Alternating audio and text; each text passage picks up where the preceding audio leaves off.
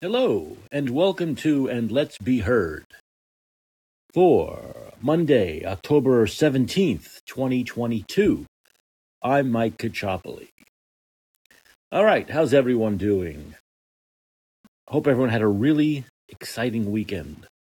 A fun filled weekend of exciting things. A lot more exciting than anything I did.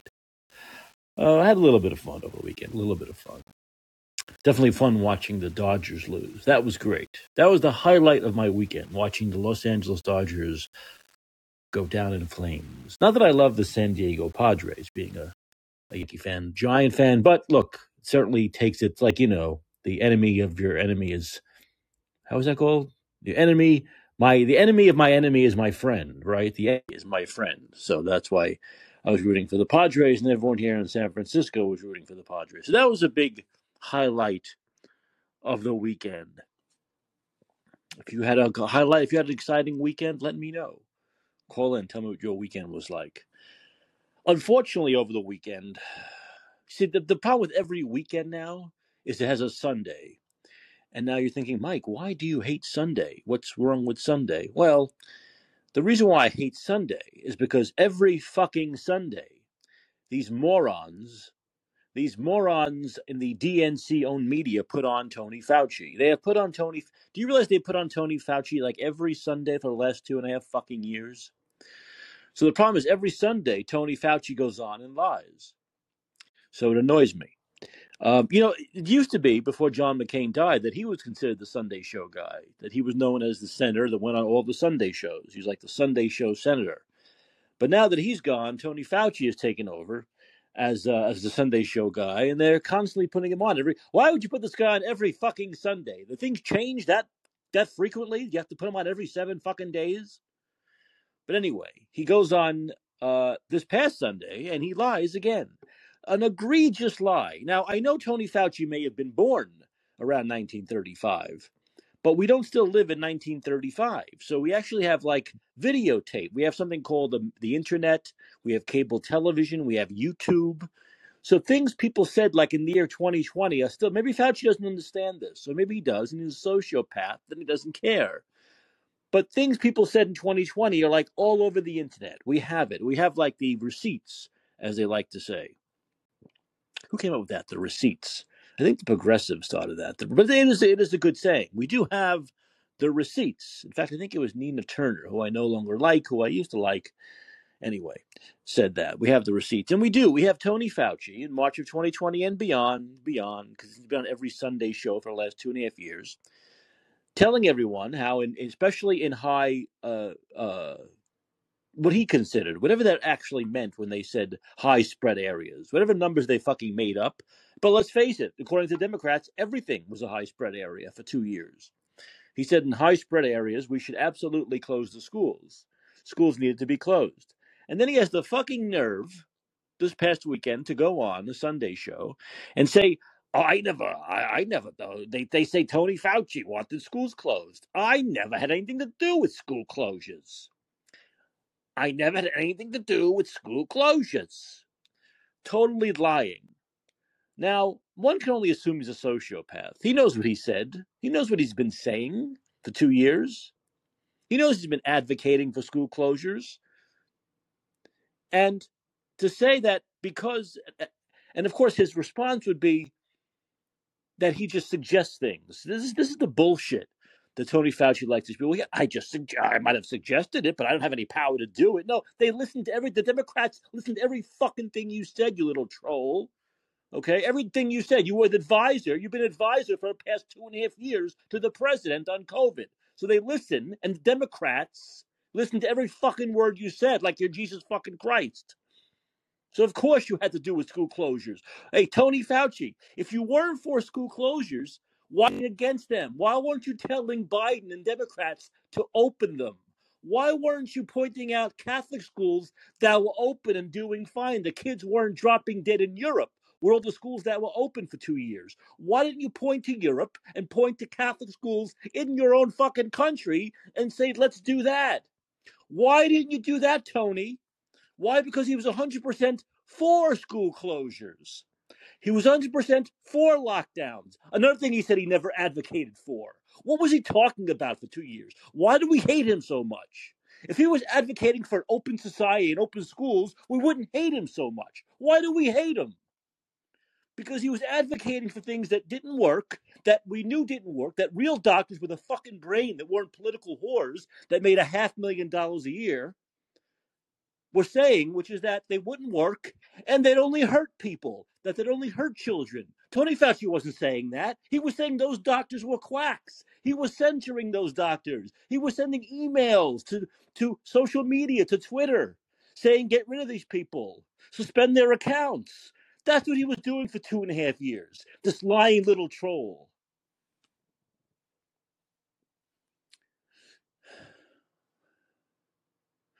The man is a sociopath.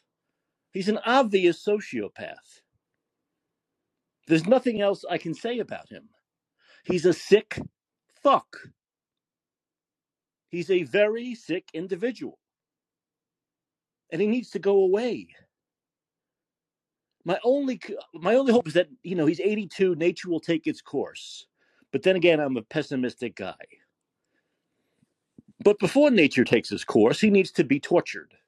What I mean by tortured means he needs to face what he did. He needs to be held accountable. Okay? Next year, the whole year, beginning in January of 2023, needs to be Tony Fauci on the stand in front of the Senate, in front of the House, in front of 330 million Americans watching, uh, answering for what he did, answering for what he did to children answering what he did to people's fathers and grandfathers and mothers and grandmothers. He needs to answer for that. He needs to answer for the economic devastation he's caused. He needs to answer for the inflation he has caused. He needs to answer for these things before nature takes its course. Then nature can take its course quickly thereafter. The nerve of this little fucking elf to go on a Sunday show in October of 2022 and say he had nothing to do with school closures. Bafangul, Tony. Bafangul, Fauci. That's how I spent my weekend. How'd you spend yours?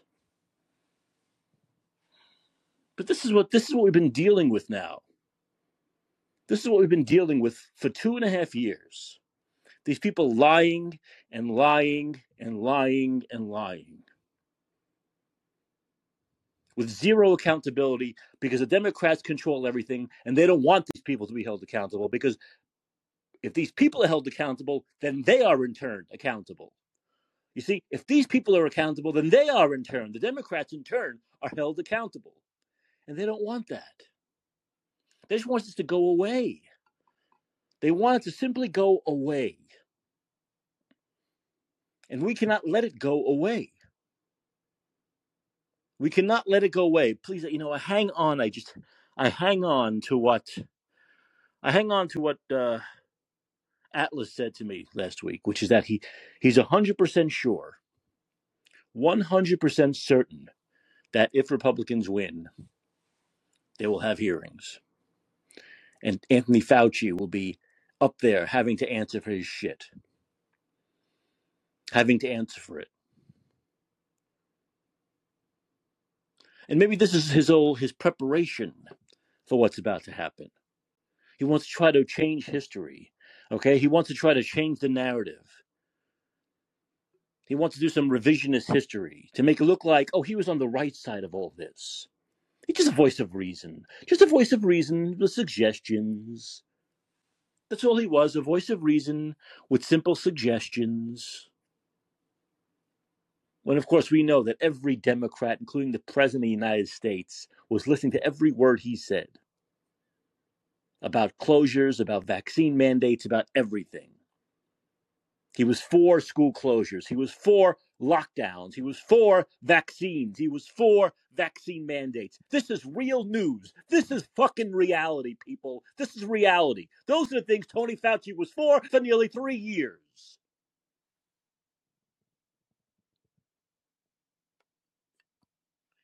Yet all he does is lie and lie and lie. Lie and lie and lie.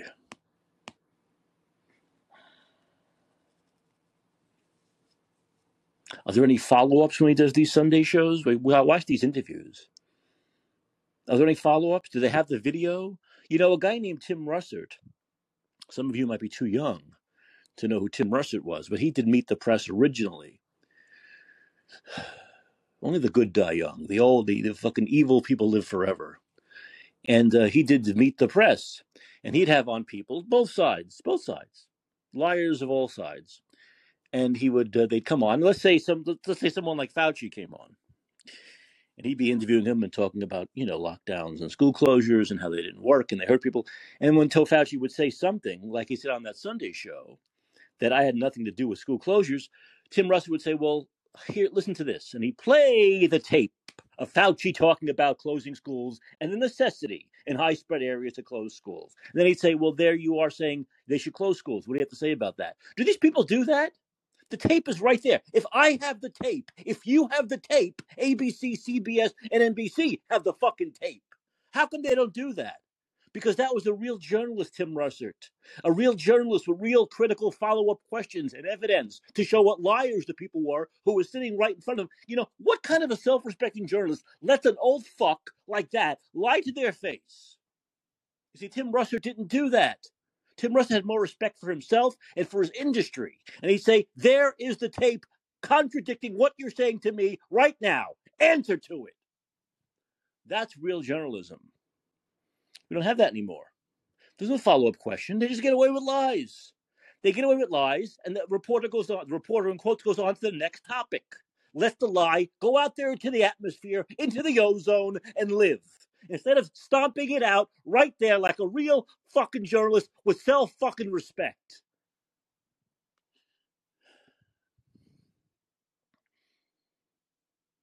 Yes, I'm angry. Angry live in a world with no journalism, with no accountability, with people who are weak and lazy and fucking don't deserve the jobs and the money they make. There are people who do these things who deserve to be homeless. There are homeless people who could do these jobs better.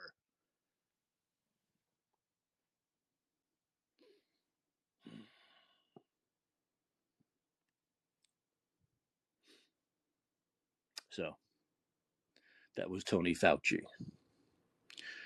Once again, where are we? Three weeks from tomorrow, or today, if you're listening to this on Tuesday. Three short weeks. Three weeks until you can make a difference. Three weeks until you can say enough is enough. Three weeks until you can hold people like Anthony Fauci accountable. Three weeks.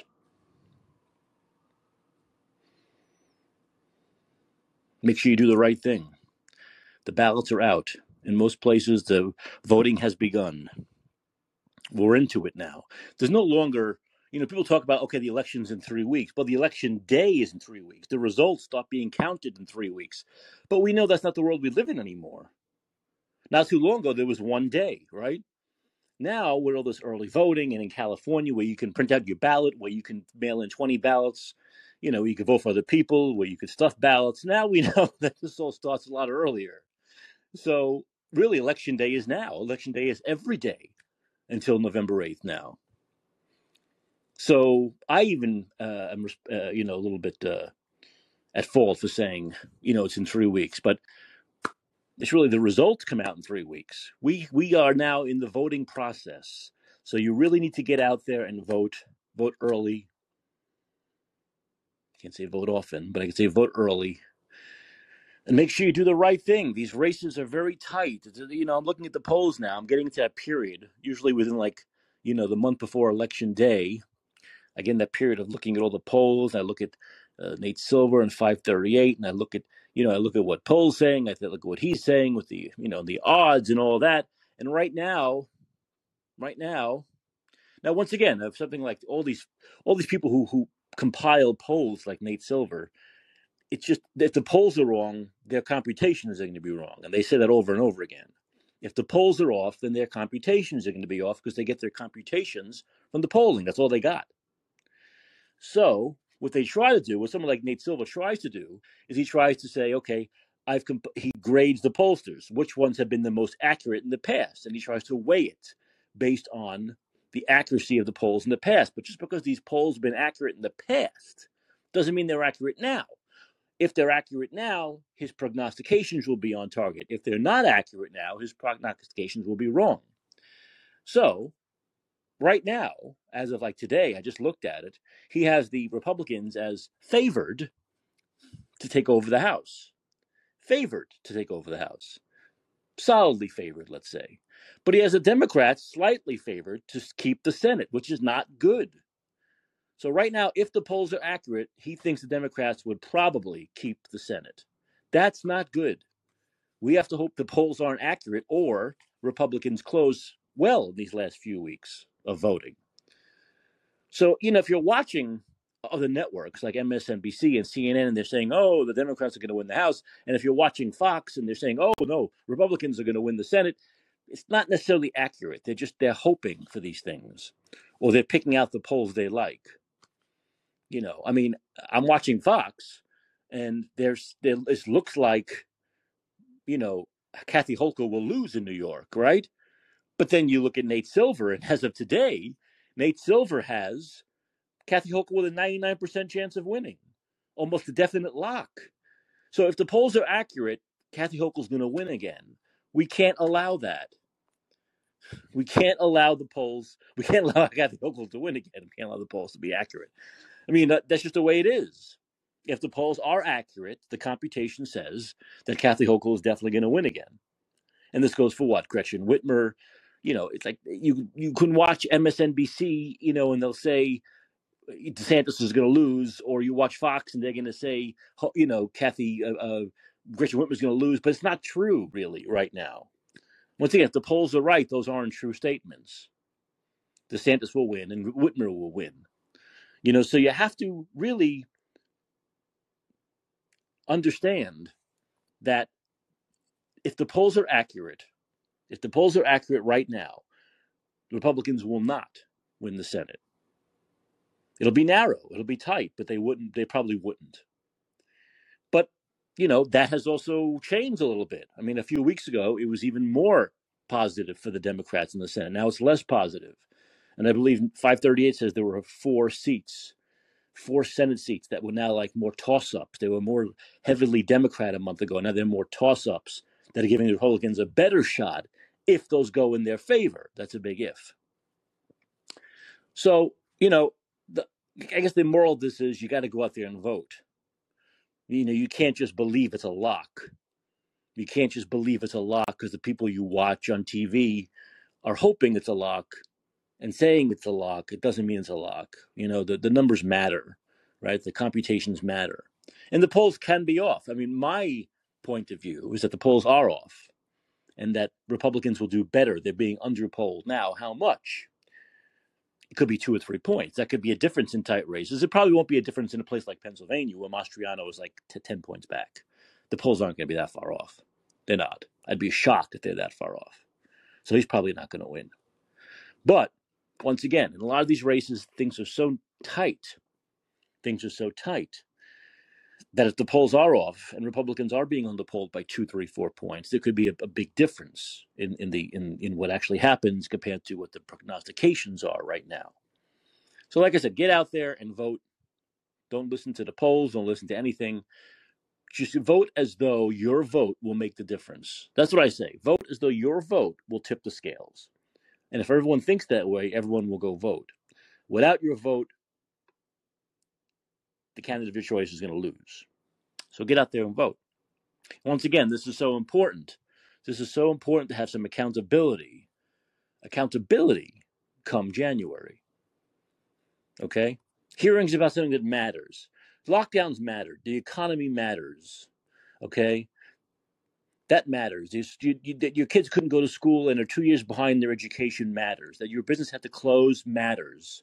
Okay, that stuff matters, and we're going to want hearings to find out what happened, to make sure the people who did these things were held accountable. To make sure, most importantly, the most important element of all this, you cannot change the past. You want to make sure these things can't happen again. Joe, I'll get to you. I know you're hanging out there. I just want to mention one more thing to set the show up. So Fauci lies yet again, no shock. Now Newsom, Gavin Newsom comes out. They finally, the legislature here in California finally gets Gavin Newsom to end his never ending state of emergency. But instead of Gavin Newsom saying, all right, let's end it now or end at the end of the month, he says, oh, February 30th. February 30th. There's no such thing. February 20th. Yeah, Gavin Newsom would say February 30th. It doesn't exist. February 20th, end of February, the last day of February, 28th. Now, why does it, it's been going on for two and a half years. Why has it got to be three years? Why do we have to wait four more months to end the state of emergency in California? What's the point of it? What is the point of that? Other than just being a prick and saying, ah, I can keep it going for another four months. I'm going to do that. Why? What is the point of it? We can only speculate that he's doing it just to be a prick, just on spite. That this state of emergency has to be almost nearly three fucking years long. Three years long. Where almost every other state has dropped it long ago. Long ago. Any other country that had something like that long ago dropped it. Or we can only speculate also that he's holding on to the state of emergency through the fall and winter so he can bring back mask mandates and all these mandates. If he feels COVID goes up over the winter or flu and COVID are high, he'll bring back these mandates after the election and he'll keep them in place through February. That's also a possibility. That's also a, a speculation. But the bottom line is that there's no reason for the state of emergency to still be in, in, intact. Okay? An emergency doesn't last three years. There's no three year emergency. Okay? There's no such thing as a three fucking year emergency. That's a constant state of emergency. This is saying, well, there's a climate change emergency forever. I'm just declaring a climate emergency till the end of time. Of course, these things are ridiculous because he could drop the state of emergency and bring it back. I mean, that's what he did. He just he he just did it. It's it's unilateral. He doesn't need the legislature, which should be illegal, to have the state of emergency. He can just do it anytime he wants. So, what's the point of it? What's the point of this incredible power we give the executive where they can just do things whenever they want to? Surely, whenever they want to bring up a state of emergency, they'll do it. Without anyone voting on it, no votes needed, nothing needed. I mean, the legislature had no had no power, right? They had to just ask him, and he finally said, "Yeah, I'll end it at the end of February." So I don't. Once again, I, I, I think that it's obviously just a power grab. The guy's just a douchebag. All right, the hair gel king just likes power.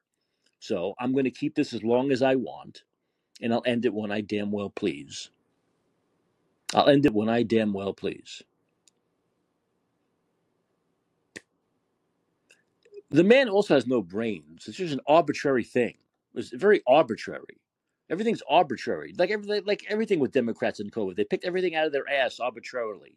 They had no backing. There was no evidence. There was no facts. There was no nothing. There was no data. They didn't care. Once again, going back to what Atlas said, he brought all the data to those meetings, and the Faucis and the Birx and the Redfields didn't have any data, didn't care, did not care about the data. They didn't care about the data. Supposed scientists and, and, and doctors who cared nothing about data, only cared about the narrative, only cared about kissing political ass, only cared about the political science, which is why we need to get these political doctors out of the game. They shouldn't exist. Any doctors with political connections, okay, should not be allowed to be part of this decision making process people who doctors who have been political schemers and motivators and in the in the politics business for 30 40 50 years should not be allowed that should not be allowed to happen. There's that conflict of interest should not be allowed to happen.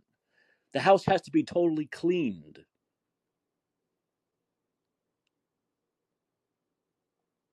That's what has to happen. All right. Hey joe how was your weekend? Mike, it was good. How was yours, dude? did you have a fun weekend? Did you do anything exciting Yeah, man. I uh I actually did like craft stuff. I made a koi pond and uh it's working out pretty good. And so we're working My father had a koi pond in Brooklyn for a while. He lives in Brooklyn, and he had this koi pond outside. But he found it was really difficult to take care of it all the time. He's you know he's he's eighty, over eighty, and it was getting kind of difficult for him to take care of the koi pond Yeah, the the it was fisher the know fisher at a disadvantage when you have a 80 year old uh, owner. Uh, but like I can tell you the same thing. Like with my, uh, you know, if I have like a young person watching over like our um, koi pond, like new koi pond, by the way, uh, it it becomes problematic. So not that's not lost on me. Yeah, and also, you know, in New York, it's like the, you know, you get those really cold, snowy winters, and that's also an issue, you know, and all that nonsense. And, you know, he always had a thing with the change, you know, the the the, the changing of the like the uh, making sure it's clean and and the and the tubing and all that stuff that goes. It's actually quite a lot of It is work, of but work. it's not. It's not. You know, give you something to Yeah, do. not kidding You you. know. Uh, it's a lot of work, but uh, between like Tucson and Phoenix here, uh, you know, we get like 20 days of freezing that you got to worry about. So it's it's like generally not a problem for um, freeze, you know, freeze warnings and things like that, right? You're you're you're in where now? What city are you in? You're in Yeah, Phoenix, right? Or yeah. Tucson? Uh, Phoenix, eh, You're I'm in between Phoenix and Tucson. Right. So I used to live in between. I think we had. The, did we have this Yeah, discussion? Well, we had discussion. when I was living in Flagstaff and ran for yeah, Congress. But did we have discussion that I told you I lived in Arizona yeah. City? And you blew me Yes. away. You were a And Ca- Democrat. yeah, Like, yeah, and Casa, Casa Grande. Casa. What, what I've what I've heard though is that area between Phoenix and Tucson has really built up now, right? huge. Yeah, it used to be like you'd have like Phoenix, then you'd have Casa Grande, and then you'd have Tucson, and nothing. But now I hear that's all filling in with with Casa stuff, right? Grande was like a ghost land. Like, you know, if you want to go ever go and like film footage of like, you know, defunct like um malls or like any, you know, just like there was a real thing. But quantitative easing and you know, this thing that bothers me, Mike uh, is, you know, like conservatives who are always, you know, talking about, you know, just like being real about capitalism, competition in the marketplace, and the Fed juicing of like 80 billion bucks a month, you know, just juicing the real estate market, whether it's co- most of it goes to commercial real estate and like propping up this thing. And this is This is a real problem, dude. And we're Oh yeah, still we're yeah, still in it. absolutely. Go ahead, Mike. No, I mean, I think I, I think I have a, a unique perspective because I think there are very few people in this country who can say they've lived in a city of eight million, New York City, and a city of three thousand, Arizona Right. City. I've lived in one of the biggest. I've lived in the biggest city in the country and one of the smallest cities in the Point. country, and so I really know the difference in Yeah. mindset between the people who live in a major city and in a not suburban, rural man, rural area where you have to drive 20 miles to go to a supermarket. I I, I know that feeling. And I thought living in Arizona City, I didn't live there very long, but I lived there for a while. And uh, I thought I was going to really like be like a fish out of water and totally hate it. And to tell you the truth, while it was obviously a different experience than living in a city with a lot of amenities and such, it wasn't a bad experience. I mean, I, I thought that it was I thought that was really unique and interesting getting to understand that kind of life and and the ideals of those kinds of Yeah. people and how they differ with the big city people and there are major reasons why they differ with the with the, with the you know the major city people. Look look at all the look at all the money those people have to spend on gas Yeah. right compared to someone who lives in Brooklyn. There's no comparison. You're in Brooklyn most people don't even have cars in Manhattan you know but if you're in Arizona City or Casa Grande and you know you're driving as living in Arizona City, we would drive to the supermarket in Casa Grande, 15, 20 miles each way and you realize, my God, you know, you want to go to a restaurant, Casa Grande, you know. You, so it's like it's really different. It's a really different lifestyle, and the, the people are different. Obviously, there was a, a, a real interesting group of Democrats in Arizona City too. But there were also a lot of Republicans. In fact, the guy who was living across from me was this ex cop who had an arsenal in his in his garage. Man, I mean, arsenal, weapons. I mean, uh, everything, Yeah. grenades, you know, guns, ammo Not lost. But he was a retired cop. He wasn't a nut job. He wasn't like a terror, domestic terrorist. He wasn't going to kill anybody. He had this great German Shepherd who was like the most well trained German Shepherd I've ever seen in my life. And he was a nice guy. And you, he got to know me. And at the beginning, it's What? like, oh, What? this what fucking hey, guy hey, but from. Mike, what if you, what what if you fell in defiance of his uh, articulation of like, I stockpile weapons. Like when you fight, when when you like roll up in me, thing I worry about, like these guys and like you feeling safe and all that. That's fine and dandy, but like. Like I smell that. Like when you tell me that, that smells weird to me, Mike. But it wasn't weird at first. But uh, well, what I'll say is, at first glance, it was weird to me and uncomfortable. But then, as you get to know the guy, you realize this is just like a hobby, like anyone else's Okay. hobby. And there was nothing there like, oh, I'm keeping these to fight the government. I mean, you know, it was just simply, this is my hobby. This is my, these are things I like. A lot of them were like antique stuff too. It was like, this is what I like doing. This is my hobby. And I have a right to do it. And he's right, he does. And it was, he, he knew, at, remember at that point, we're talking 2004, I was uh, campaigning uh, for John Kerry at that time. He knew that but he wasn't. He was a Bush guy, and he knew I was a Kerry guy, and he was. There was no animosity. There was no hatred. There was no I'm Dude, dude, canceling dude, you. dude, dude. Weird Yeah. me out when you tell me like you were a Kerry guy and like and like where we're where we are where we're at right now. Isn't that a weird spot? Well, once again, I think it gives me perspective because I've seen all the sides. I've been on all the different Uh, sides. You know, not just living in a big city in a small town, but also you know having been part of one group yeah. and now being part of another group. I think it's. John I think Kerry more people Mike, look, look, wait a minute. I don't think you should force it. I don't, I don't think people like have to go from group to group, you know, but I think it gives you a better perspective than just saying, I am a Republican my whole life and I will never change and I will never look in any Democrat. And the same as the other side. I am a Democrat and no matter what, I will never vote for Republican in yeah, my life. yeah. And point taken on that, Mike. Um, shout out to that. But like with that being said, is John Kerry the is he the um articulator of like what the left is gonna be?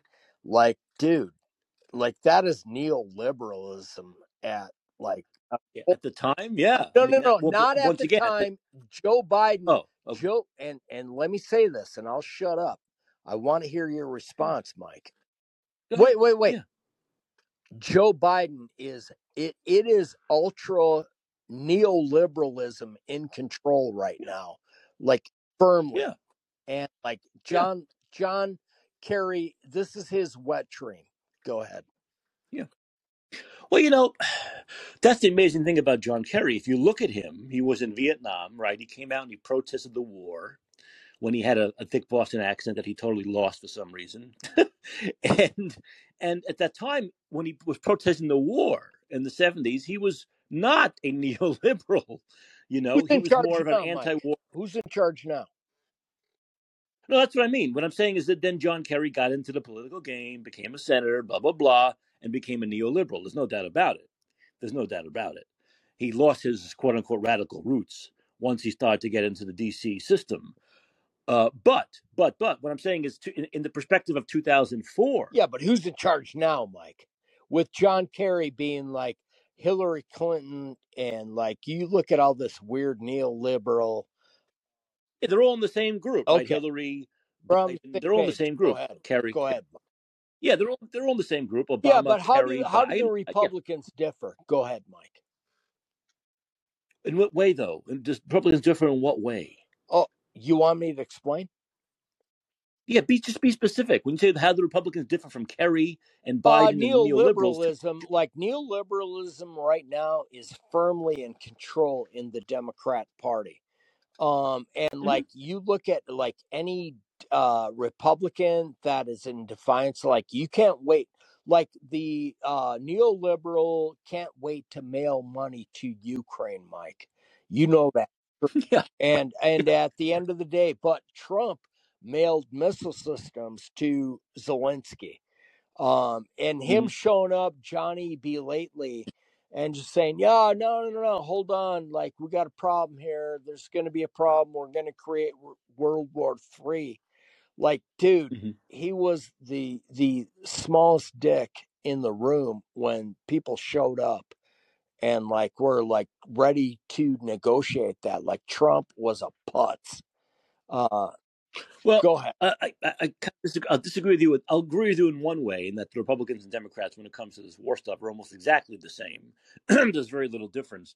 But I, I don't think Trump was a putz. I think a lot of leaders, because of his personality, were kind of afraid of him because he was not controllable, because he was But if uh, he what's the word admitted I'm and he for? mailed, He- dude, Mike, if he mailed uh Zelensky like air defense missiles and like and he's shown up but then he shows up yesterday and he's like oh no no no hold on let's get control of this problem like when Joe Biden is like firmly in control in Barack Obama's John Brennan uh right. ideology like dude that is the worst Yeah. look in the world victoria Nuland like just Yeah. picking like Right. who's going to be the leader of Yeah. ukraine like but to say that like a bunch of republicans aren't butt boys to that situation like dude come on man Oh, sure. Oh, everyone is. I mean, there's like I said, when you look at the to tell you the truth, when you look at the Democratic side, I cannot find one person, even the so-called uh, progressives, who are who's supposed to be anti-war, who are against with all, the, all against all the money we've sent They- to the Ukraine. I can only, uh, at least on the Republican right side, I can see one person, Rand Paul, and that's about it. yeah yeah yeah Who I know, yeah and you and know. mike shout out to you because the uh you know the um Nancy Pelosi has taken control. This is a firmly in control neoliberal um you know party. Uh AOC has been neutered. Uh uh anybody else who is like you know Jamal Bowman neutered.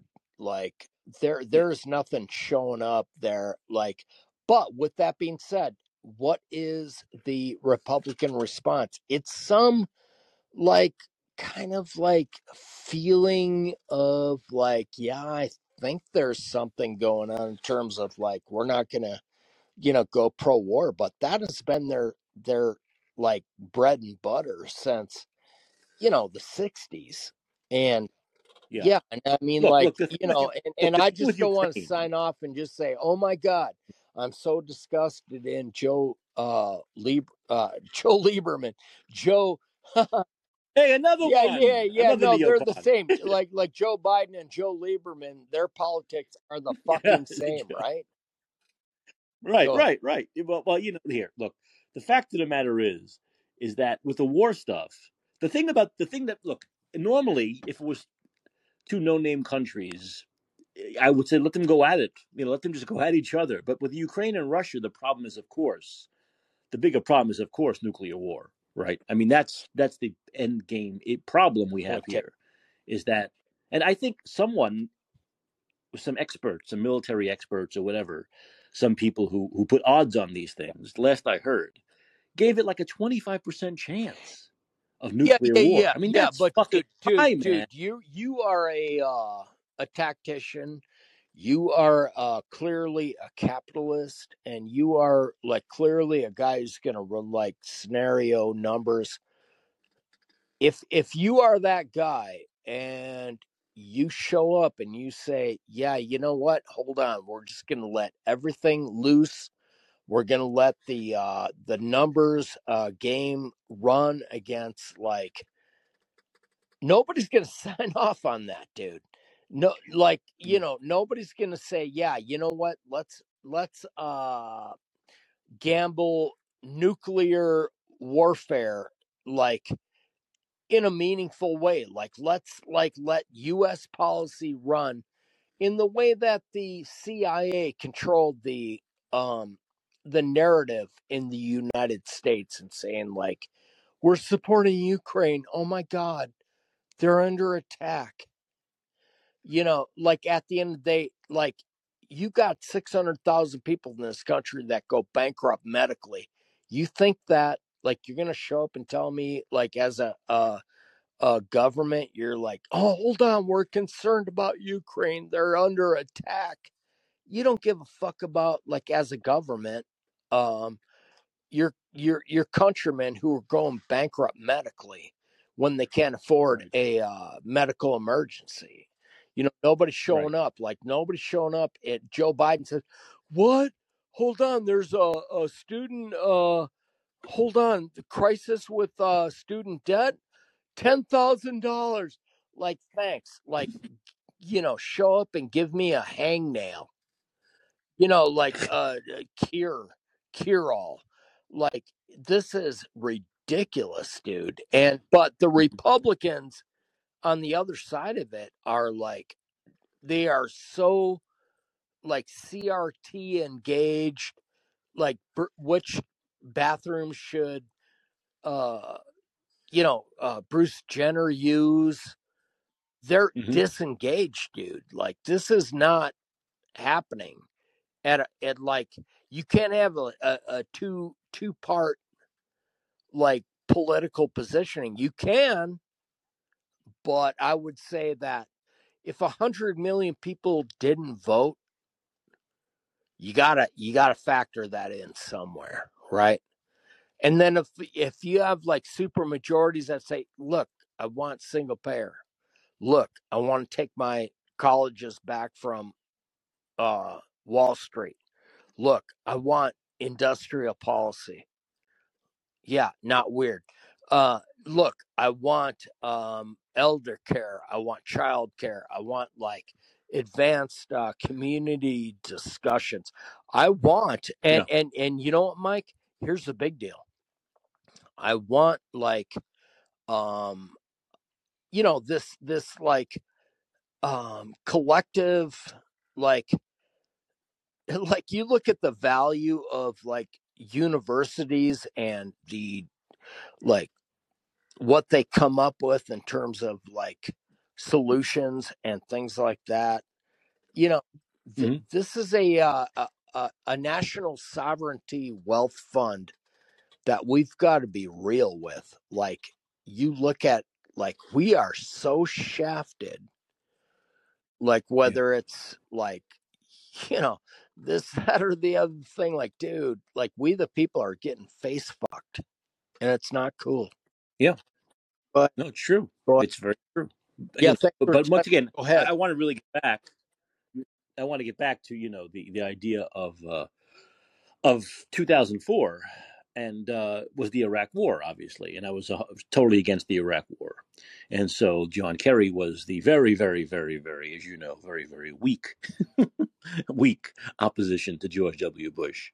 Um, there needs to be someone much stronger, you know, uh, as far as the opposition to the Iraq War and using the Iraq War to, to win that election, which he didn't do very well, you know, and he let he he let George W. Bush and the Republicans pigeonhole him, you know, as as a you know wishy washy guy, if what they call flip flop him, flip flopper, and all that stuff, and control the narrative instead of him controlling the narrative, and uh, and, and you know really using the the uh, ever growing, ever growing distaste for the Iraq War. Now, unfortunately, the timing wasn't great for Kerry because when that election happened, it wasn't, people had not totally turned on the Iraq War yet. They were turning.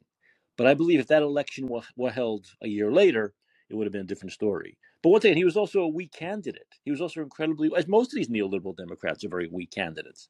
You know, he was a very weak candidate. He was not strong enough and and that was uh you know um a big issue you know you know well, Mike, also Mike, the guy was kind of the guy was kind of a stiff frankenstein type character he had no real personality yeah, and that was also true. in this country that kind of a thing is a killer when it comes to running for president What should what should have like in terms of you're trying to bridge like conservatives and what you're talking about, your criticisms against John Kerry and the neoliberalism, what is the bridging factor to like the handshake that Like, you know, I'm a leftist libertarian.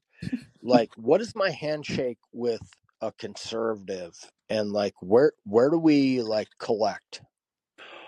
Um, I think. uh, Well, I think you, you, you the handshake should be. I, I would say mostly on on the idea of not on the idea of of, of, of, of a free society, of a non-authoritarian society, right? Of a society where that's not big government where the people the, the people aren't aren't at the submission of big government and the big government authoritarians telling them what to, what they can and can't do. I think that is a handshake with with libertarians and the right uh, or or you know the social liber- however you call yourself a social libertarian and uh, Yeah, and left left the left libertarian and and and and the conservatives. You know i think i think the agreement would probably be on the idea of a free and open society you know? And uh, you have, you can have your agreements and disagreements within that framework but i think on the general framework would be that you know we have a, a non-authoritarian government. Let's put it this way a government that works for us we don't work we don't we don't work for them. We don't take orders from them they take orders from us. And I think that's what's been very lost here over the last few years, is that we we tell them what goes. They don't tell us what goes. And that's the that's the problem with big government. Big government is we are the government. We are here to tell you what's best for you. We are here to be your father and protector and uh, parent, and you listen to what we say or else. That can't yeah. be. And I think you can agree with that. I can agree with that. The conservatives are going to, are going to can agree with that but I don't think, from what I've seen over the last three years, the establishment Democrats and progressives agree with that.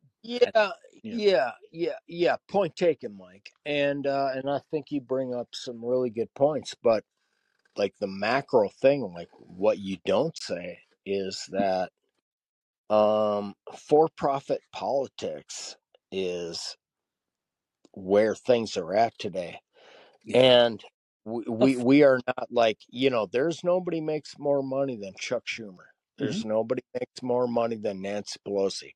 hmm She inside trades, uh, but you don't see like you've got all these Republicans that are lining up. They can't wait to inside trade with Nancy under the guise of like, oh my God, big government. hmm What? Oh my God, I'm so I'm panicking. I, I I'm I'm surrounded by big government Yeah, really bro like just don't don't be a faggot you know just fucking show up and man up and like and and and just like say you know what what the problem is. Like if you got a problem man up you know and like at the end of the day the for profit politics like let's not lie. This is where things are happening and uh you know, the Kennedy School of Government is talking about how you can make profits and exploit government uh, advancements from corporate um, interests. Hmm hmm hmm and like you know this is not a we the people thing you know and this is the thing that has been removed. And uh i don't think that the republicans represent that in the least. And like the democrats they are so far removed like it's it's what allows them to like run away to um you know just uh, ukrainian uh constraints yeah, And yeah, and like uh but I mean the Republicans are the like the biggest clowns in the room yeah. Well, because they're some are, some are, step some aren't. I mean, you know, once again, I, I try to look at the, uh, go especially ahead. you talk about elections. You try to look at individual races and what the candidates are saying. You know, I don't, I don't like to say, "Oh, this party saying this, or this party saying that." Like say, what are these candidates? What are the individual candidates saying? What are they, what are they conveying? And once again, what are they saying and conveying? Not what is the other party saying they're conveying. you know, there's this thing where they'll say, "Oh, this, this, this, this top Republican." down, right? this It's Republican top running is such an extremist nutcase, then you'll talk to them or you'll say, What do you believe on this? And they start talking. You go, Well, you sound pretty. I might have to agree with you. I may not agree with you on anything, but you don't sound like a nutcase. You sound like a pretty common sense person. But the other party is always trying to say, Oh, this is an extremist, a crazy extreme, a crazy Trumpy, Trumper extremist. And it's just not true. So what the Democrats will what the Dem- wait a minute, it Joe. What Democrats will try to do is put this general anti-Trump narrative out there, and say, which has no logic to it at all or common sense, that every Republican running is a Trump is Trump. It's ridiculous. Come on. Yeah, no, and Trump victimization, like, go ahead and you know, No, like, yeah, like, yeah. I mean, it's just you know what? yeah. It's just like the it's just like the Republicans saying that every Democrat running is AOC or Nancy Pelosi. It's just not true. That's not the truth. You have to Well, take. it's not true, but super majorities want Medicare for all, single payer. Super majorities want like to take our colleges back from Wall Wall Street. Super majorities want elder care, child care, like community, uh, in a sense of like from um national industrial policy. Super majorities want like uh they they want um national um they want se- national security through national sovereignty and like the wealth producing sovereignty of from like the universities and the education that they you know provide right. but we like roll in with like corporate dominance Yeah, and like and yeah. it's not happening No, dude I know. it, it- I know. yeah and thank you for being real and like and and the other thing of this is is like you know if you're if if you are a conservative and you're not offended by five conservative like you know uh you know insurance companies that are running the uh you know 50 states and there's no competition in the marketplace Mm. like bro you want to give me a good handshake I get a good handshake but if i've got to ridicule somebody for like showing up as some fake putz you know, like saying, yeah, no, uh, healthcare in this country, like, no, we should have five insurance companies that roll up and they handle all of our healthcare, like uh, Blue Cross Blue Shield handling ninety percent of California. Yeah. What? Yeah, if I'm a if I'm a Republican butt boy, like I'm just gonna say, yeah, no, no, no, no, hold on, no, no, no, they've done it, they've got to the top of the heap, like they deserve the uh the uh access to the uh working capital and like next question, like fuck off. You just said I'm so I'm glad you brought Blue Shield. Blue, Blue Shield, that's my provider, Blue Shield of California, and I just got, as I do this time of year every year, their renewal package for next year. And just like every fucking year, I open up that package. You know, you have to open up with trepidation. How much is it going to go up this year? They want Yeah, they're raising my plan, Joe, $150. Okay, yeah, okay. They're raising my plan $150, and they give you this mumbo jumbo of why they must do this. Costs are going up. Costs are going, you know, all this bullshit. And now what I have to do, so there you go. So there you're there you there you have to do you're you're at the submission of the healthcare company, right? They say this is going up $150. Okay. But I also have the Affordable Care Act, Obamacare. But now I have to hope. So now I have to rely on the government of California right. raising my premium, my uh, tax subsidy premium to cover the cost of the $150 increase, which they usually do.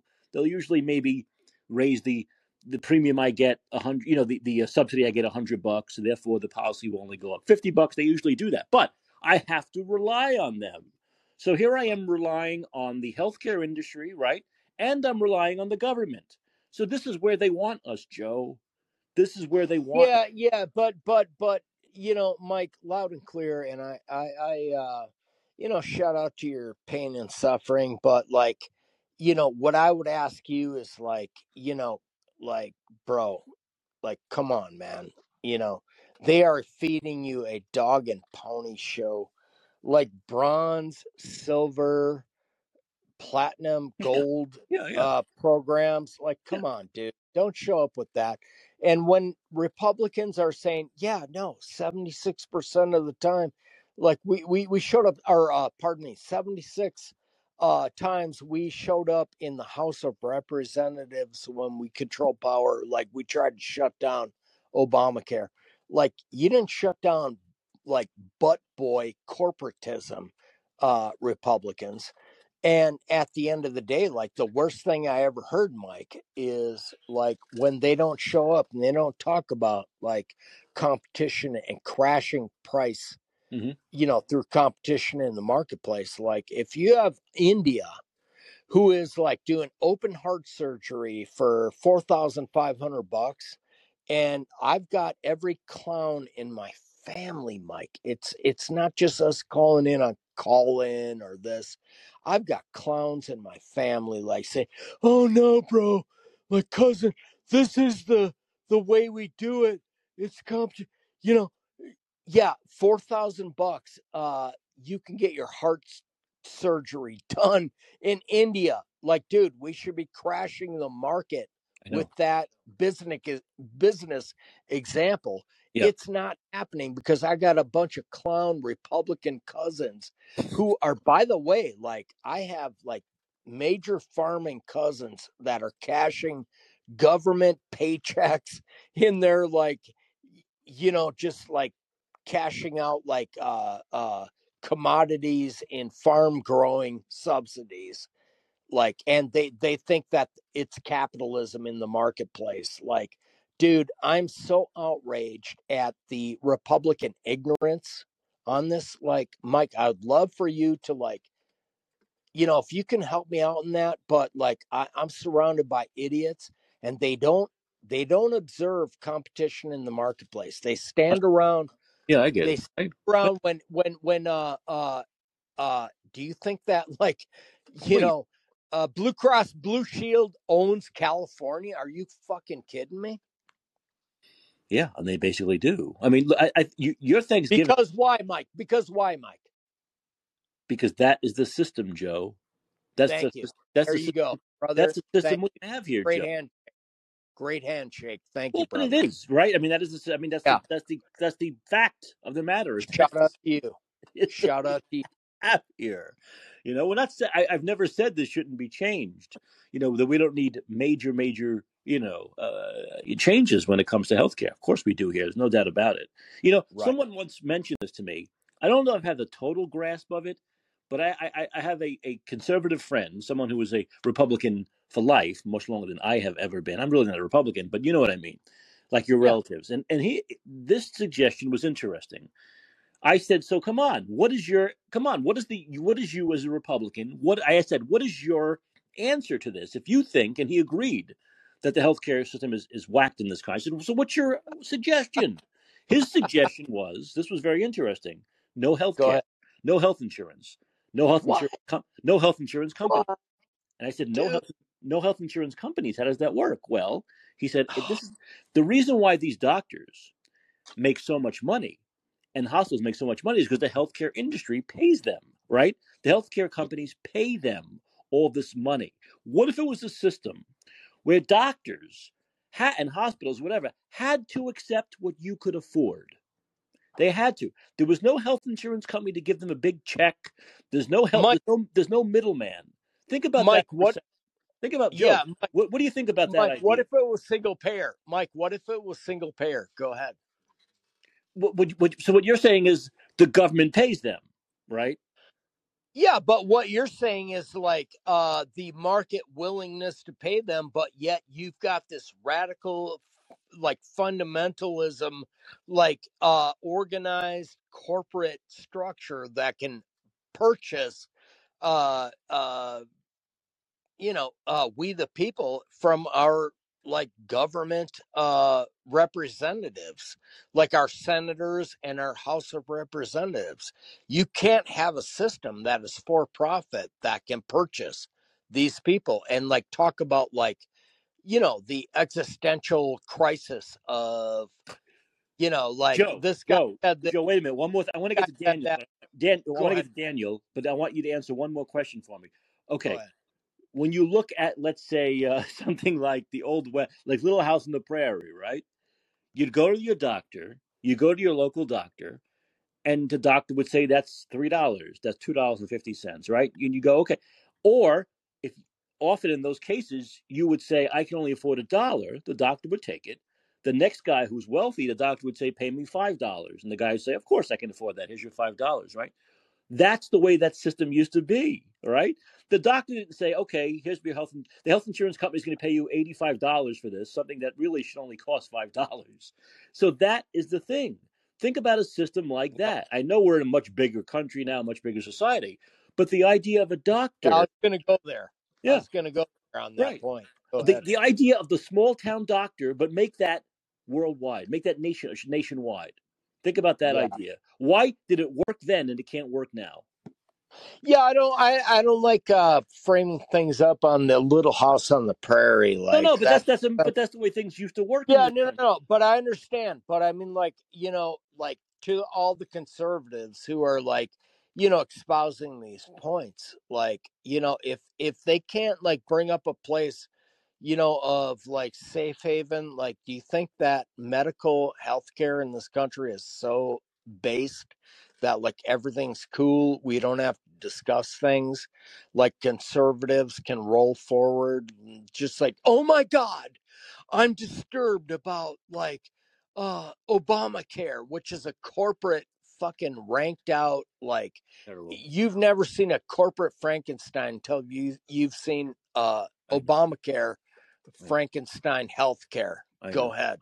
I know. Yeah, and I mean like to sit here and say like hold on, I'm going to take even a smaller piece and I'm going to I'm going to absorb this argument and I'm going to take it and like you know as a conservative like no no no we're going more extreme. We're going to like break it down even more uh esoteric like from corporatism Yeah. and we're going to ignore like uh uh India when they do like heart surgery for 4500 bucks Yeah. but we can't integrate it here because republicans are sitting here talking about the sanctity of Right. uh capitalism Yeah. and like you've got neoliberals like joe biden just being the biggest bitch of you know five insurance companies in you know in, in the world and nobody's talking about the 70% uh, of Republicans and conservatives that want to come together and say, yeah, you know what? I'm for single payer. I just, I,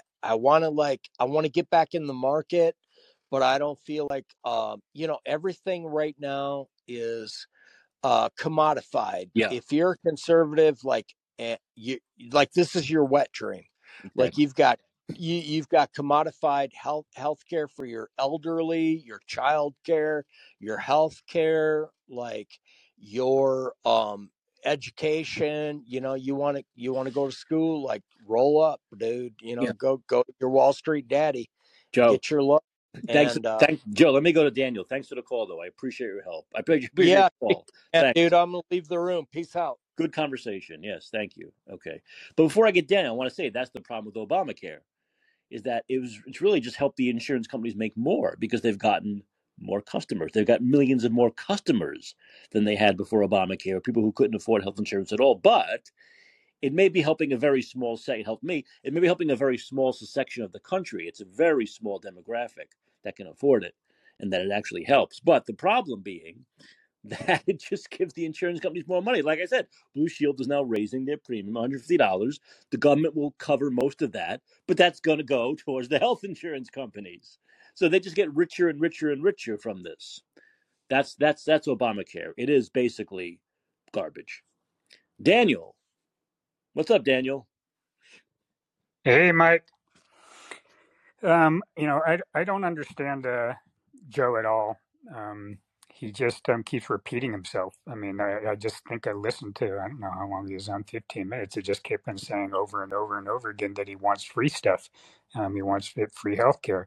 Um, it- it's, I just don't, I don't think, I don't think he understands that. That's not a, um, a winning message to, to many people in, in, in this country. Um, give me free stuff um, is, is not a winning message. What people want to hear is, what are you willing to do for it? What are you willing, willing to do for if we're going to put this money into our healthcare system for and, and switch over to single payer? Well, what are you willing to give for it? If you're just sitting back and saying, "Give me free stuff," forget it. You, you- you're not going to get it.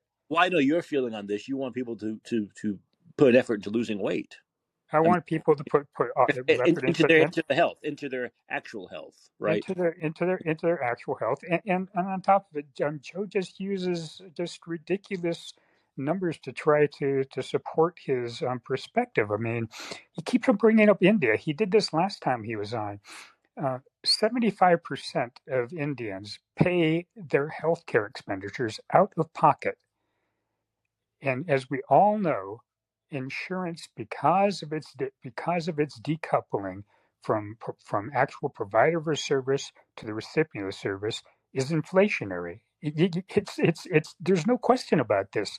And one of the big reasons that that uh, India can do a four thousand something odd dollar uh, uh, CABG coronary artery by- bypass graft surgery. There's two big reasons for that. One is that they're paying most of their cost out, out of pocket. It drives down the uh, the uh, cost. And number two, and this is huge, Joe, their mean uh, annual income in India. What do you think it is? It's about twenty times less than that in the United States. So you may look at it and think four thousand bucks. Well, that four thousand bucks is worth about eighty thousand to an Indian I mean, come on, get real. Don't just pull this one number out of your ass and think that it compares somehow from, from U.S. to, to the United States.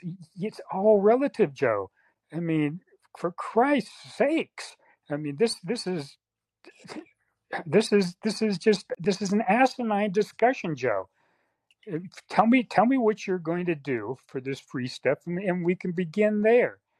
Tell me, tell me, tell me how we're going to get our expenditures from healthcare down from approximately 20 or more percent right now to where it was in the 1980s of approximately 7% or so. And then we can go from there. Tell me what you're going to do for this. If you don't have any, if you're not going to do anything, if you're not going to get your BMI down to a healthy weight, if you're not going to support the incentives for people to get their BMI down to a healthy and have a carrot and stick here, then people are going to just say fuck off. They're going to say we're going to stick with the uh, with the system we got and we're going to battle it out freaking forever. Well, yeah, I mean, a big reason why healthcare is so expensive here is because people here are in shit shape. We know that. But th- but this is like something Well, no, government. well, it's it's two Daniel, things. but It's Daniel, it's you have to admit the government wants you in bad shape. It's I more don't. money. The healthcare industry wants you in bad shape. They want you to have to go to a doctor more. They want you to have to. They want you to have to need drugs for diabetes, right? that is a very difficult calculation to, to, to, to try to see whether there's actual incentive for the healthcare industry to keep people in bad shape. That's a difficult calculation. It, Well, but it's it's but not it's Daniel, not a as calculation. It makes them money. It makes them more money. It does make them more money, but it also costs more money too. It, No, it, and, no. and and you got to look at what the margin is I understand that, but I I think and I don't know enough about what their okay. margin is. I'll ask Daniel. I'll, I'll make this simple. So why doesn't this government then? Why don't healthcare the healthcare industry put some money and effort into an advertising campaign? such as lose weight, get healthy. Why don't they do that? They have the money. They had the money to put all this money into advertising campaigns for masks and vaccines. Why does the government? Here's here's the better question. Why does the government even need to do that? Every single one of us knows that No, obesity, overweight, you don't even have to be obese. yeah. Just being overweight is a freaking killer. That is your path to diabetes. You don't have to be obese to have diabetes, type 2 diabetes. And that is a path to coronary artery Daniel, disease. I, I agree with you 100%. But look, the government, the healthcare industry, big pharma put a lot of money. They put a lot of money into pushing their drugs. They put a lot of money into getting the vaccine. Why? Because it makes money for them. So if people, if let's let's look logic here. Okay, let's look the logic, the through line here. If people being healthier was more profitable for them, they would do that, wouldn't they? No, not necessarily. It's it, it's it's all about looking at the at the margins, and and it's it's a pointless argument at this point. Everybody knows how to take care of their own health. They don't need the government telling them. The government did miss an opportunity. They did miss an opportunity to say to everybody, "Hey, um, this this uh, SARS-CoV-2, it's really only affecting people that are in really bad shape, and and the primary reason that uh, American citizens are in really really really bad shape is obesity. They missed that opportunity to drill that point in and try to motivate people. But every single human being in the United States knows that obesity is the number one path to the number one killers in this country, which are still coronary artery disease. Everybody knows that. Everybody knows that. You don't need the government really to tell you that. The government did miss an opportunity to drive that home, but you don't really need They, the they don't to miss an that. opportunity. They, they did it on purpose. They don't miss an opportunity. Come on. They, they well, oh, no, they of course whether they did it on purpose or not is irrelevant. Everybody knows it. Yeah, I'm. I'm just saying, if they if they if they wanted to do it, they would have done it. Right? They wanted Do to look what? at look at the coordinated effort they had into masks and vaccines. I mean, Daniel, there was a coordinated effort into pushing vaccines well before the vaccine was even available. Okay, they got everyone on track. They got the big gov, big media, big tech, everyone. Everyone was aligned, ready to go. Their ads were pre-canned, ready to go. So if they want to put effort into something, they'll do it. They'll do it, especially if it means more profits for them they'll do it. But I still believe that it makes sense for the system, the healthcare industry, and so on and so forth, to keep people needing drugs, to keep people unhealthy, to keep people needing to see doctors all the time, to go to the hospital all the time, to go to the ER all the time. That makes them a lot more money in the long run than if people look like they did in Sweden. I really do. And as healthy as they are in places like Sweden and Switzerland and France. Sweden Sweden has an obesity rate that's probably around. Um, uh, I'm trying to remember from from I've never seen a fat Swede. Have you ever seen a fat Swede? it's probably around 25 percent as compared to our 40. uh, Yeah. So What, what's France? France has got to be like two. France? They're so skinny there. No, France. France is, is is not that much different from Sweden. But those, Most of Eu- most of, most of Europe is is hovering somewhere around 25 percent as compared, except for UK. They're up there, I think, around 30 percent. Check the numbers. This is just okay, okay, memory. I know you But might but know the U, but the Okay, U.S. is okay. U.S. is a big outlier. It- It's it's up to Technically, around 40 percent. wait a minute. Technically, with BMI and all that, even though I'd say body fat's more important, technically, yes, maybe 25% are considered more weight than they should have. But how many people? What do you think? Obese. percent- wait a minute. What do you think the percentage is in places like France and Sweden and Switzerland of really morbidly obese people compared to this country? I, I, I, you can look up the numbers online; they're, they're available from, from memory. When I'm when I'm what I remember is that the UK is somewhere around thirty percent, maybe as high as again, Wait, wait, wait, wait! Just let me finish. Go ahead. Yeah, The UK is somewhere around 30, 35 percent. Yeah. Um, most other European countries, including Sweden, are somewhere around twenty-five percent obesity. Um, and that's what we're comparing. So we got to compare apples to apples. And the United States, that obesity rate is somewhere around 40 to 43%, if I remember correctly. Clearly, the U.S. has a lot more obese people, but th- it's not zero. It's not like Japan, where they have a 4% obesity rate, or Bangladesh, where they have like a less than 4% Yeah, no, obesity that's true. Rate. the Asian countries, especially, very low. I mean, Japan's very low. Japan's extremely low. Yeah, absolutely. There's no doubt about it. And and India isn't even all that great for, for, for obesity. They're probably near um, wh- where the where UK is, or not UK, where, where most of Europe is, which is probably in the twenty percent, around Uh, twenty but I think it's also more than. I think it's more than just. It's more than just lifestyle. I think a lot of these things, depending on the country you're in, it's genetics, right? I mean, genetics plays a big part in all this. And I think the genetics of the Japanese are much better when it comes to BMI and body weight and, and all that compared to Americans and Europeans. You know, so Genet- you ge- know. genetics doesn't play much of a role when it comes to obesity. Everyone across it, we have a, a Oh my God! Look at Italian families; pandemic. they're all fat. All the- all of my Italian family, you know. I, I'm just I'm I'm, I'm half joking. I'm half joking, but I mean, yes. I, I don't know. I, I I'm not totally sure about that. I think if both of your parents are obese, you probably have a better chance of being obese, don't you? Than if you both of your parents are lean and in shape. T- take anybody from, from one of these countries, Bangladesh or Japan, and transplant them to the United States, and and and, and they are going to be adopting, within a couple of generations, the, the, basic behaviors similar to the rest of the, the to the U.S., and they're going to be as obese as anybody else. I'm just I'm sorry. I want to say I, I have a rule. I have a rule, and the rule is one. You can call once per show. Okay, so I know Joe eh, is pine to get back on. He's writing. Oh, I don't, I don't, I don't, I don't want to talk to Joe. Joe's No, just he's he's writing stuff. He's writing quotes like "You're a soy boy," and what? you're and you're all that stuff. But I, but Joe, I, I'm not going to put you back on because I don't want one. I had you on for like 20 minutes. I think that's more than fair. And some shows have a once a week rule. I don't. I have a once a, a show rule, and I'm on five days a week. So Joe, if you want to call tomorrow and get right back at Daniel and whoever else, you are more than welcome. but I'm gonna I'm gonna actually I do ha- I do I am putting a rule into effect if it wasn't official before today. Oh, I, I, I see all of Joe's childish um, insults on there. J- Joe, I'm, I'm not a soy boy. Um, I, I do like soy a lot. I do a lot of like soy a lot, but um, I'm not a soy boy, Joe. I'm no softy, buddy. even though you do like tofu, you like tofu though. You have to admit that, right? Oh, I, yeah, yeah, I love tofu. I'm, You I'm, I'm, in, I'm in Dan- kick-ass shape, Joe. Daniel, that, I'm gonna let me go to Loki. Daniel, Oh, thanks for Joe's calling. called me a bitch. Joe, uh, m- man, y- y- y- oh, gee. I- I'm not gonna. I'm not gonna get in, with- into it with this guy. But this, you know, what, what, what a Hey, little boy. Arizonans, What, are, what a Arizonans are are, very Joe. interesting people. I lived amongst them for years. Arizonans are interesting. Joe, Joe, Joe, where do you live? To type on here where you live. I tell you, he lives in Arizona. He lives between Phoenix and, and Tucson. Okay, Joe, Joe, I'd be willing to call you a bitch right to your face, little boy. Okay, this is this conversation is getting very low. I'm going to move on. Daniel, thanks for the call today. Yeah, yeah, yeah. You can thank Joe for that. I will. I, Daniel, thanks. Appreciate it.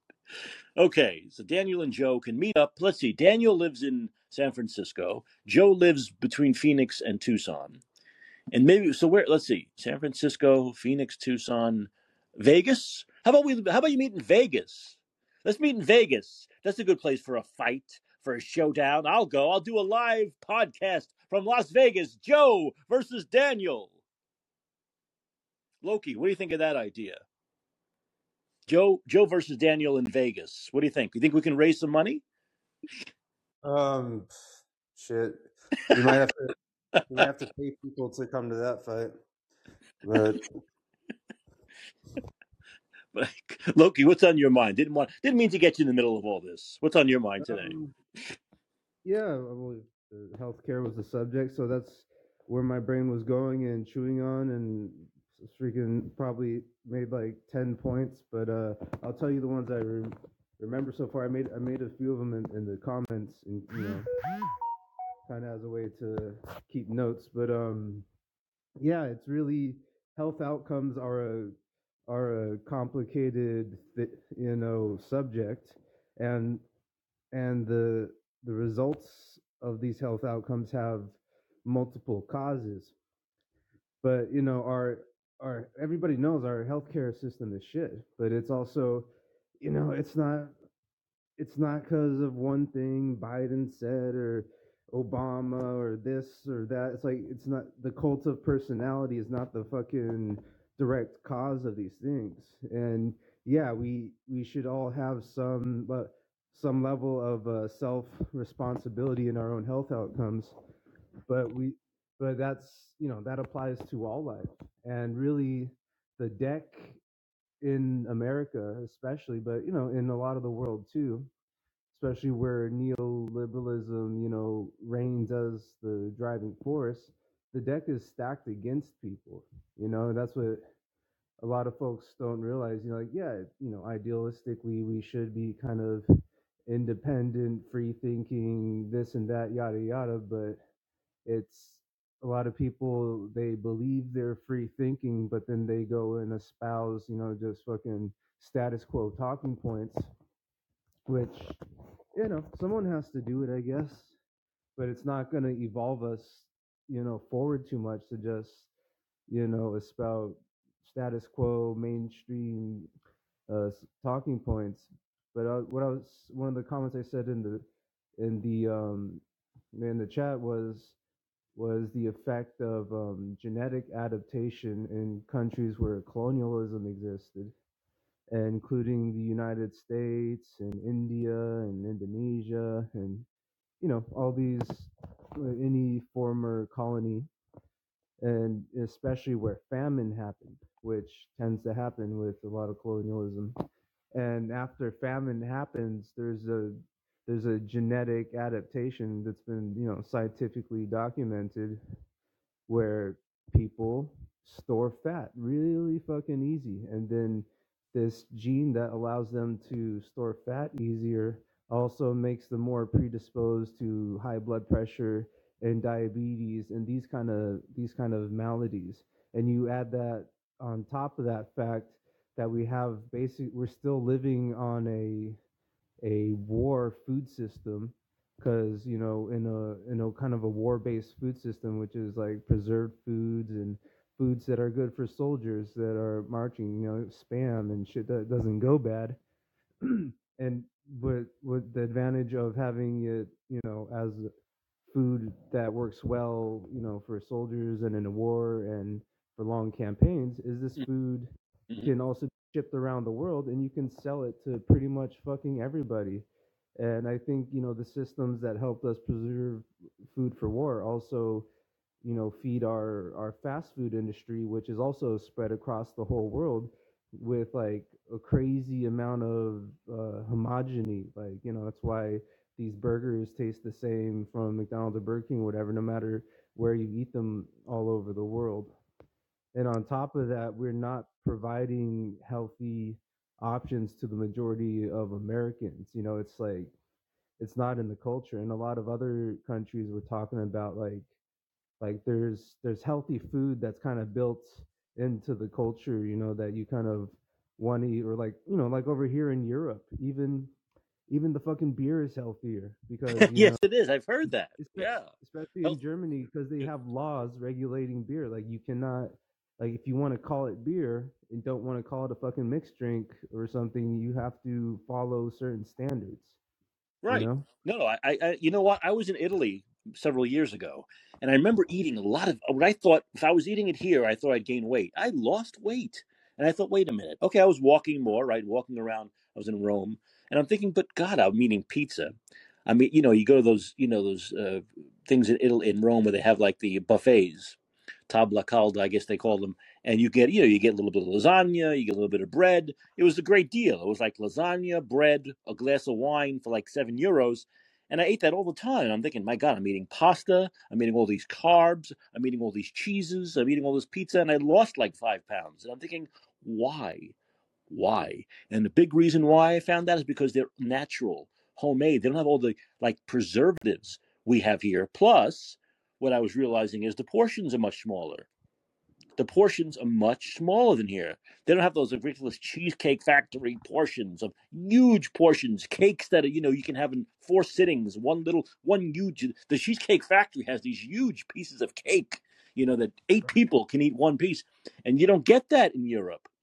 And I was thinking, my God, this is why people are in better shape here. The food is fresher. You don't have all these horrible preservatives in them and the portion control the portion control so important. And you know that's something i realized when i was when i was uh, visiting uh, italy for a week. And like you said it's a, it's that around europe. Everything is healthier even the unhealthy things like beer seem to be healthier.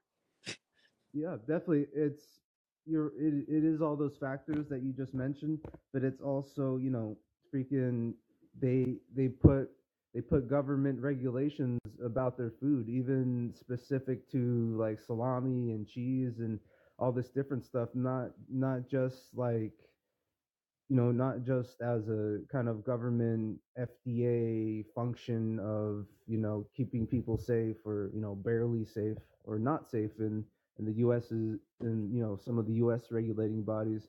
But in Europe it was also about preserving culture. They saw they saw the protection of, you know, these traditional foods as, you know, pre- preserving kind of their identity in a way. And like there's they don't have that in America because the like you know the the pride and the identity only goes to the fucking military industrial complex. Like right and I, I think i think they actually i don't think it's conspiracy. I think that i think they put stuff in food here. Once again the portions are much bigger.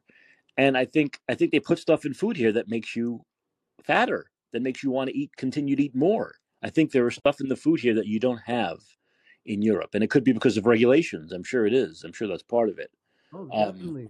yeah. The these corporations you know not just in the food industry but they're constantly trying to fucking just claw and chip and kick in the balls all of our regulations that hold them back from making profit. Anything that gives makes them do an iota of extra work or makes them invest you know five bucks extra a year to you know buy a cheaper light or buy a more efficient light bulb or something like anything they'll they'll literally try to fight against and it's really absurd because often they'll spend more money you know fighting these things than it would have cost to to basically just you know comply with the rules Another but thing know about not Europe, and and especially I noticed in France, I don't know if you spent any time in France, but the cheese is so much better because it doesn't have to be what pasteurized, homogenized like it is yeah here in this country. and And i'm speaking from experience too i'm i'm an expat i'm in switzerland so yeah, there you go, there you go. but Yeah, homeboy Joe though is kind of I don't know he, he he didn't get enough attention from his parents. He's he's looking for some attention. There's definitely a few people like that are kind of attention whoring a little bit. Not not that you know there's a lot of intelligent people, but like how much knowledge is in your brain and like emotionally knowing how to act and knowing how to have a conversation without getting offended over shit and all that. That's these are two types of you know types of senses, I would say, I guess. You know what I mean? Yeah, and, and, to be fair, Daniel wasn't throwing any ad hominem attack, attacks at Joe. You know, he was simply saying that he had a different point of view. You know, that's all. It's nothing wrong with that. You know, that that that point of view is that he didn't disagree with Joe's, you know, Joe's point of view about this idea of giving everyone something free. And I think he's right. Once again, Daniel's not saying we've had this conversation many times. He's not saying that the what you give back has to be money, has to be monetary, because everyone can't afford that, or some people can afford to pay more than others. But everyone, every single person can afford to make to to to, to look at, after their own health and not be hmm. And not be a burden to the healthcare system simply by keeping themselves healthy and not getting fat. yeah, but I would, on the counterpoint, I would say that the healthcare system is more of a burden on people than the people are on it because it's become this kind of bureaucratically wasteful monster as well. And Well, in, in America, like a lot of institutions have, especially governmental institutions that are, you know, private, become privatized or semi uh, private privatized to that point. And you were also, you know, mentioning the various prof, profit motives in within the healthcare system and like how many middlemen try to just put themselves, you know, in between es- essential functions of you know our system. And it's really it's a public good you know? It's like to me it's like electricity. Like what we we know privatizing electricity like you know people forget about the was that the enron crisis in california and shit that was that was a while ago uh, but people you know corporations are still looking to privatize public goods and they don't do a good job of running it because they don't have the incentive to fucking give a fuck you know what i mean what is uh, you're in Switzerland? You said so. What is what is your healthcare system? Um, the healthcare system is everybody's insured, but you have to pay, and often, you know, it's tied to work. Work pays a little bit too, but you, you know, you you pay your insurance in in the canton, you know, kind of like a state where I live. It's pretty, it's pretty expensive, but the if you can't afford to pay the whole thing, the government will, you know, depending on their own sliding scale, will will pay some of it off uh, for you, up up to paying you a hundred percent if you're really poor.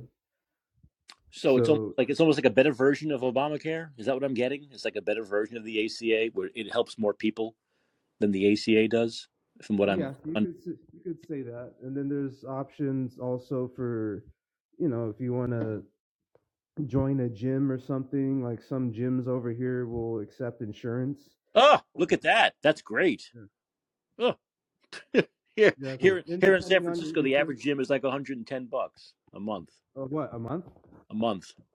Yeah, it's it's that's that's a bit much, you know. And there's also over here there's Yeah. a lot of uh, at least in this town there's a lot of like public workout structures. You know, there's playgrounds for the kids and there's also stuff where adults can work out. There's kind of the you know we call these uh pull up these little That's Daniel's thing, like outside, like parkour, that kind of stuff. Yeah. Yeah, and, Vita Parcours too. Vita Parcours are more like things in the woods with with like um it's like a trail with like various workout stations, you know at uh, you know at different points. But the the street workout areas are kind of a little more complete, but it's not along a running trail. It's just usually somewhere in the city they have like a soft, rubbery kind of playground floor, and then you know a bunch of bars. You know, almost almost like a you know jungle gym for adults, but most Do you do you people are notice a lot of obese people there, or do you notice that people there are pretty much in shape in general from what do you see? Um, I see some thick people, but I I maybe like my whole time here, like I've seen maybe like five morbidly obese people here, like That's not bad. really That's nothing. morbidly. That and that also that's I that's heard in that one that's in one diner in the south here. you see yeah, five I more. and I heard half of them speaking either you know British English or American English. So There you go. There you go. As Daniel was saying, Britain and the UK per, pretty high. That's interesting. Yeah. So that's it. See, I, I like to I like to hear about all these different healthcare systems. Once again, people in this country have an idea that you know there are some Americans who think that oh no, it has to be the way it is here. There's the government can't take care of healthcare, and then there are people who think that every European country is the same, that no one pays a, a penny, and that's not true. Some countries it is that way, but many countries, like you said, Switzerland is not that way, right? If you can afford to pay a certain amount, you're going to have to pay it, right?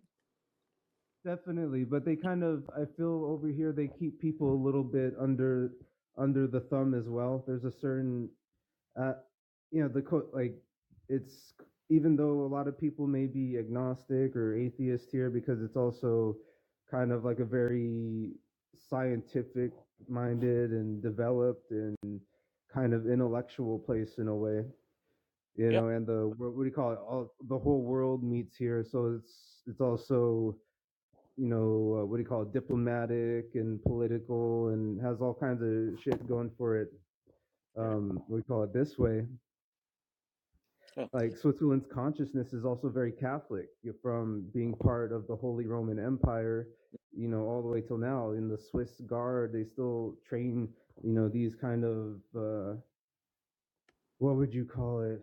Um, figure figurehead, I guess. Not really figurehead, but just just more representational uh, guards of the Pope to go. Actually, they have real guards too. They have guards with guns, but that's not the ones you hear about. But they they have the Swiss guard that guards, you the know, the Swiss Pope. Guard, sure. Yeah.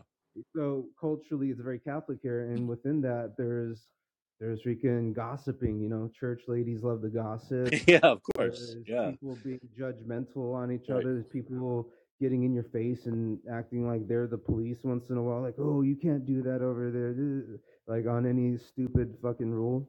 Which you know, sometimes yeah, people should be confronted. Like, oh, you you let your dog shit there and you just walk away. You know, like you do deserve the dirty looks and all One that. You one know. more thing I want to ask you. I, might have asked you in the past, but like you, what was the uh, general COVID issue? Like the lockdowns? Was it was it more libertarian? How did it work there? Was it was it was it Uh, authoritarian like it was in this country and Canada and Australia and such, or was it not? Well, I live I live close to the border, so it was kind of a different situation for me because you had to deal with the the um, COVID rules of France and Germany too if you wanted to go there because a lot of people go there for leisure or to shop in France and Germany.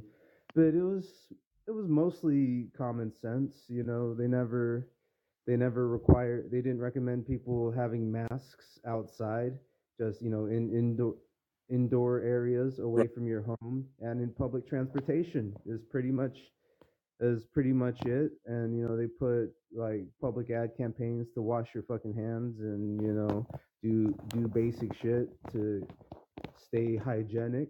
But also another thing that's going on here is you do you know do you know about the uh, the takeover of allopathic medicine from like we call it Alan Rockefeller or now uh what the fuck's name anyways the the Rockefeller family and stuff like how modern medicine was kind of founded in a way Yeah, I've, I've heard a little bit about that. over Yeah, universities right. well over here in Switzerland they preserve some of their naturopathic um institutions because they're probably established here for a long time Right. but you can get you can get pharmaceutical grade Hmm. uh like natural supplements and stuff here and they're much they're much more effective than just buying natural products from you know like Joe Schmo whoever on the internet that's that you have no idea how you know how tested and what the quality is except for like consumer reviews So you can okay, so you can actually get it there in a, in a in a more You can get it there basically over the counter. Over the counter. Yeah, Yeah. Yeah, in a real pharmacy, you In a real can you pharmacy. Oh. get Hmm. Yeah, you can get you know hundred percent natural uh, pharmaceutical products that that aren't you know synthetic and shit. They have the synthetic stuff too, but it's Right. about it's kind of 50-50 over here. A lot of people know the the have you know the damage all these pharmaceuticals can do on the body, so they they go for the natural thing anyway, and also it's they'd rather give it to their kids, you know. Right, exactly. Hey, Iggy, I, uh, Loki, sorry, I got to let you go. But thanks, thanks for the talk. I appreciate it. Thanks for all the information about Switzerland. I'll have to go sometime. I've really, I've always wanted to go. So one day I'll have to go, and then I can pick up some uh, natural homeopathic stuff and bring it back. Bring bring some money though. There's a lot of places But no, no, I'm to come there with eight dollars. Of course, I'll bring money. You have to. Everywhere you go, you got to bring money. I'm in San Francisco. Right, It can't be any more not like expensive. Italy. Yeah, You go to Italy, Spain, Greece, you could probably do the trip for like half the amount, almost or less, depending yeah. on where you I want to see the Swiss Alps. I want, you know, I want to see Switzerland. You know, so I want to, you know. it's great. Yeah, for sure. Loki, thanks for the call. Thank you. Appreciate it. All right. All right. Well, that's going to wrap up the show. Uh, it was a good show today. I want to thank Loki for calling. I want to thank Daniel for calling. I want to thank Joe for calling. I'm sure we'll hear from Joe either tomorrow or or later in the week because he's going to want to respond to uh, to Daniel. And um, it was a spirited show. Once again, remember Fauci's a liar. Newsom's a scumbag. And that's basically really what I want people to take from today's show. Anyway, remember, I'm on Monday through Friday night, 11 p.m. Pacific, 2 a.m. Eastern, 7 a.m. if you're in uh, the UK. The show is called And Let's Be Heard. My name is Mike Kachopley. Remember, always remember, three weeks away, three weeks. Vote Democrats out of office. Vote them out now. Thanks for listening, and I'll see you tomorrow night.